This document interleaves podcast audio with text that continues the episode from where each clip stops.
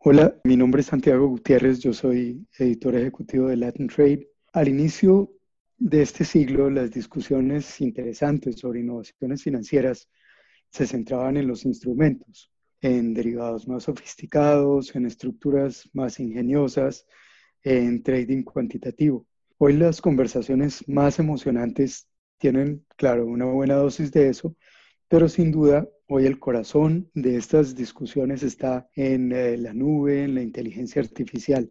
Por supuesto, con esos nuevos conceptos la discusión estratégica se vuelve muy rica porque hay que definir si los bancos deben establecer un ecosistema más allá de las finanzas, si deben ser invisibles en el panorama de las transacciones y aparecer justo cuando un consumidor requiere de sus servicios, si, por ejemplo, deben tener más sensores en el mundo real para reaccionar a las actividades de los clientes, si deben quizás salirse de los procesos que no requieren capital, si deben iniciar un banco digital al lado de su estructura heredada o si deben reinventar las funciones core.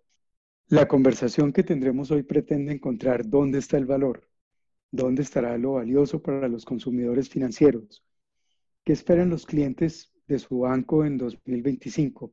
¿Será acaso capacidad de mercadeo como la tienen los retailers online? ¿O quizás que los puedan seducir y cuidar mejor? Para hacer esta discusión, invitamos a Ethan Clark, vicepresidente de América Latina de Backbase, a Carlos Alberto Escotet, CEO de Vanesco American Corporation, a André Gailey, CEO de Itaú en Paraguay, a Frances Noguera, CEO del Banco Sabadell en México, Alejandro Valenzuela, CEO del Banco Azteca, también mexicano, y a Gonzalo García, socio de la firma de consultoría McKinsey Company. Y tal vez la primera pregunta es para Gonzalo García, de McKinsey. Y la pregunta es, ¿cuál sería la principal recomendación estratégica para los bancos latinoamericanos hoy eh, para que sean exitosos dentro de cinco años. Sí, gracias Santiago. Sí, mira, yo creo que claramente el entorno está obligando a los bancos a reimaginar, si quieres, su modelo operativo. Y yo diría que hay tres o cuatro cosas en las que si yo fuera un banco me enfocaría en los próximos cinco años. La primera es, eh, tenemos que hacer los bancos mucho más eficientes y pensar que la distribución va a tener que ser mucho más remota y digital, mejorando la experiencia del cliente.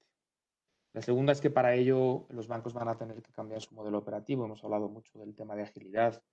Esto ya no es un, buzzword del pasado, sino que está presente y creo que todos los bancos en mayor o menor medida están mudándose a ese modelo ágil. Tercera, eh, tiene que ver con la estrategia de talento que radicalmente está cambiando en Latinoamérica mucho de lo que hemos visto nosotros es que eh, el, primer impedimento para que los bancos no avancen a la velocidad que quieren es que no encuentran al talento necesario. Entonces, tener una estrategia de talento eh, clara y actualizada es importantísimo. Cuarto elemento, eh, hablaría de la infraestructura tecnológica. Hemos tenido una conversa con varios de ustedes ahora acerca de cómo se está modernizando esta infraestructura y cómo tiene que, pues quizás migrar hacia ya una infraestructura más del futuro, eh, en donde tenemos una arquitectura más híbrida, tenemos eh, procesos de tecnología mucho más cercanos al negocio, etc. Esto es algo fundamental, si no es imposible llevar a cabo la transformación. ¿no?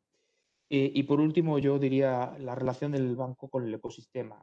Las fintechs, con otro tipo de empresas en el ecosistema se está volviendo algo fundamental y plantear esa relación como un un win-win eh, es también algo fundamental hacia el futuro. Muchas gracias, Gonzalo.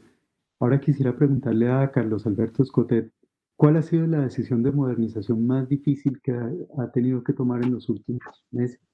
Eh, bueno, la, comentaba hace un rato, la, definitivamente la decisión de haber cambiado nuestros sistemas core en, el banco, en los bancos, ¿no?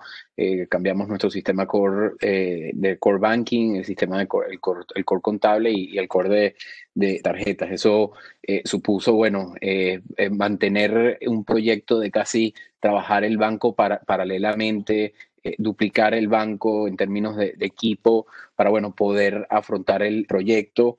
Eh, pero bueno, yo creo que los esfuerzos bien, bien valieron la pena porque bueno, son los que nos han permitido de alguna u otra forma en, esta coyuntura acelerar el, proceso de digitalización. Insisto, no, no creo que podemos pensar en digitalización si eh, solamente en la capa del cliente, porque de lo contrario nunca podríamos materializar los beneficios tanto en la experiencia, porque eh, si, si, no tenemos un modelo operativo que calce con ese modelo de servicio que pretendemos ofrecer, pues definitivamente eh, en, en, algún lugar esas costuras se van a ver. Eh, y lo otro es, bueno, en términos de, de, rentabilidad, pues yo creo que los bancos de Latinoamérica tenemos una tarea pendiente con la eficiencia y, y definitivamente el camino es a través de la digitalización pensándola en tu end. Entonces, el haber cambiado nuestro sistema core definitivamente nos, nos permite poder adentrarnos en una estrategia digital mucho más robusta, eh, pero además con mayor capacidad, insisto, de hacer un delivery de valor eh, hacia lo interno y hacia lo externo este, de, manera, de manera más rápida. Y lo otro es que, bueno,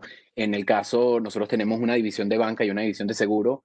Bueno, fue que logramos migrar en la división de seguros eh, todos nuestros sistemas a la nube en medio de la pandemia. O sea, es decir, hicimos un proyecto de migración a la nube de, vía remota.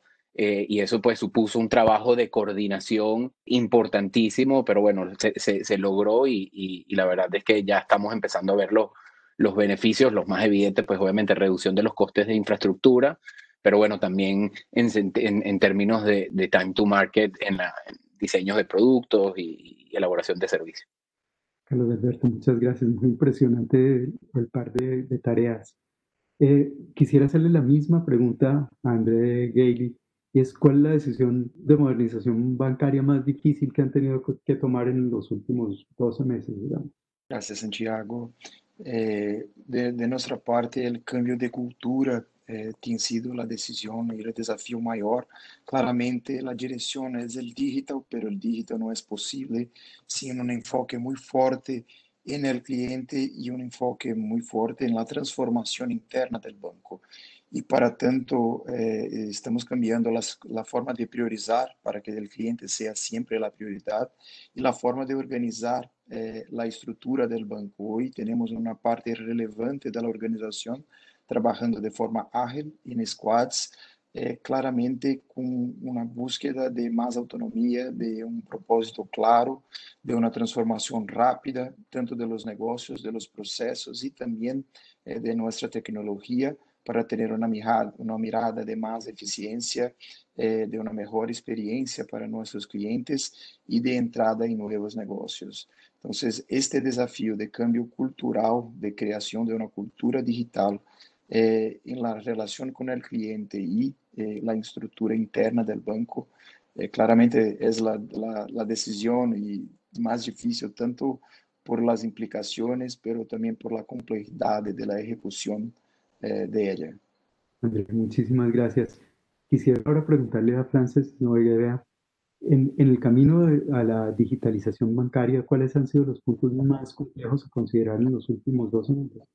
Mira, yo, yo te diría, y Gonzalo lo apuntaba también en su speech, que el tema de atracción de talento es fundamental, ¿no? Porque estos nuevos modelos de negocio, estos nuevos enfoques no se puede hacer con, con banqueros tradicionales. O sea, no, no funciona. No, no, su mindset, su, su forma de pensar es, es muy diferente y, y, y, lo que encuentra son, son resistencias. ¿no? Entonces, el gran reto ahí es, es, atraer gente que definitivamente viene de otros sectores, sectores que están más avanzados ¿no? en, en, en, todo el tema digital. La banca trae un rezago eh, normal porque al ser un sector regulado con, con esta barrera de entrada, pues no, no ha tenido tanta presión hasta ahora como para como otros sectores mucho más abiertos y, y más competidos para, para, transformarse digitalmente. Entonces, eh, nosotros lo que hemos hecho, cuando explicaba hace un rato que concebimos este modelo de Banking as a Service hace un par de años, eh, y esto supuso pues, abrir la arquitectura de sistemas del banco, porque aunque somos un banco bastante joven, empezamos con una visión tradicional, el core en propiedad y, y cerrado, Tuvimos que hacer esto, tuvimos que lanzar productos que no teníamos, que su onboarding y su operación es 100% digital. Y en el camino tuvimos que, que, incorporar gente, talento de otros sectores con una visión mucho más fresca y, y mucho más sensible con, con, la experiencia de cliente. Y esto fue un gran reto, porque este, este talento ve la banca como un sector monolítico, un sector uh, con muchas constricciones. Uh, un sector poco enfocado al cliente, más bien a sus procedimientos y a sus políticas y, por tanto, pues bueno, hay que decirlo así, un sector aburrido, ¿no? En general. Esto, bueno, pues tuvimos que hacer mucha didáctica y tener, eh, explicar muy bien nuestro modelo de banco y, hacer mucha, mucho proselitismo y, la verdad es que la gente sí empezó a ver que era un banco diferente y, luego se produce un efecto arrastre. Eh, y ahora hoy en día pues eh, tenemos ya una parte muy importante del equipo que viene de, de, consultoría, de gran consumo, de marketing digital, etcétera, y que son los que están, están provocando esta, que este modo de negocio empiece a tomar ya forma. ¿no? Entonces, bueno, eh, yo creo que esto es un tema muy importante y, y, tiene que ver con luchar con el legacy. ¿no? El legacy no es únicamente económico, y sí lo es, porque lo que tienes invertido en CAPEX, pues no puedes hacer un write-off de un día para otro eh, y esto pues te condiciona un poco tu, tu, margen de maniobra, pero legacy también es mental, o sea, y ese es quizá más importante, ¿no? De, de, inercias, de, de, un poco eso de, oye, pues porque hay que cambiar si nos va bien o, o, porque hay que cambiar si siempre se ha hecho así, ¿no? Bueno, pues hay que cambiar porque el mundo ha cambiado y te adaptas o, o mueres, ¿no? Es una decisión que tienes que tomar. Y bueno, ya, ya una, última reflexión que yo quiero dejar aquí es, es um, el tema este de de digitalizar versus transformarse digitalmente. ¿no? Para mí son dos cosas muy diferentes.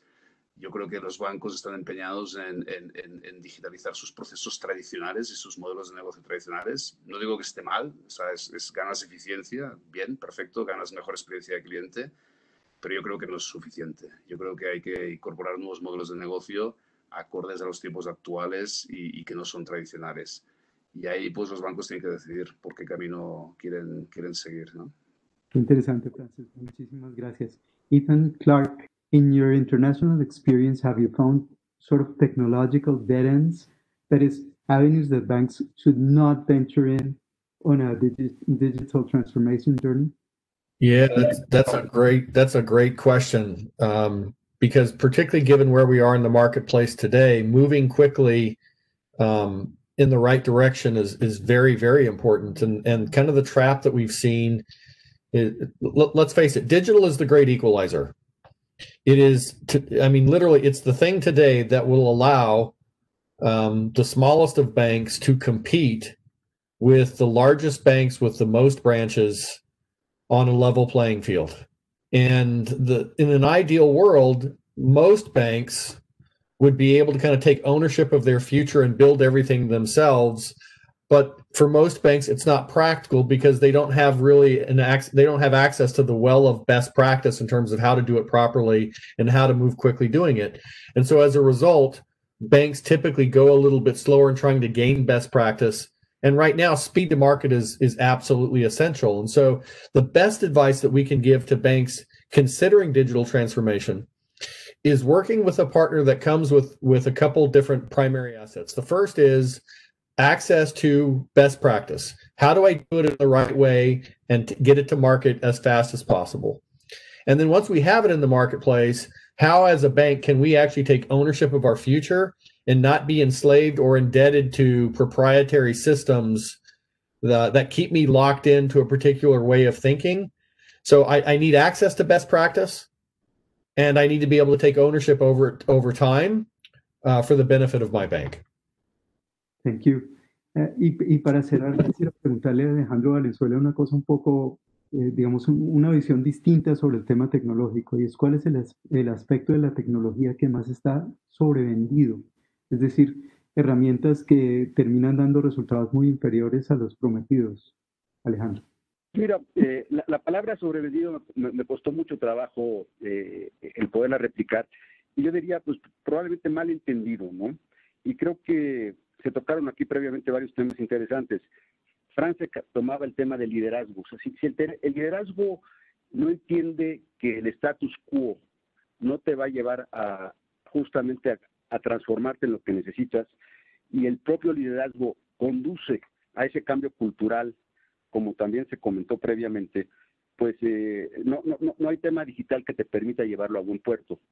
Pero también eh, cuando estudias lo que ha pasado en el mundo, particularmente del oriente al occidente, con toda la digitalización, en lo que vimos con Alipay, con Tencent y otras empresas eh, eh chinas, y también, por ejemplo, lo que pasó previamente con Safaricom, eh, con el tema de bueno, pues digamos, el dinero digital en Kenia ya hace unos buenos años, no necesariamente los modelos han sido replicables, porque el patrón del consumidor, independientemente de que sí ya tienes una forma digital de operar, más del 50% de la población y cada día van a ser más, son eh, gente que nació eh, eh, en una visión digital. La realidad es de que la parte cultural y la, la parte de hacer las cosas en cada país y en los propios países, en cada una de las regiones, pues te va llevando a ir entendiendo esa dinámica y la velocidad de implementación es importante. En el ejemplo eh, que me toca a mí hoy en día trabajar, que es Banco Azteca, pues la realidad cuando yo veo la simetría en los conocimientos, en el nivel de desarrollo, en el nivel de entendimiento entre eh, la gente con la clase media, media alta y la, la clase popular dinámica, eh, la realidad es que todavía nos cuesta mucho trabajo irlos convenciendo de, trabajar digitalmente y, lo hemos logrado porque a uno por uno los hemos ido capacitando, los hemos ido educando, haciendo entender. Y esta educación, esta capacitación es tanto para nuestros propios colaboradores como para el cliente.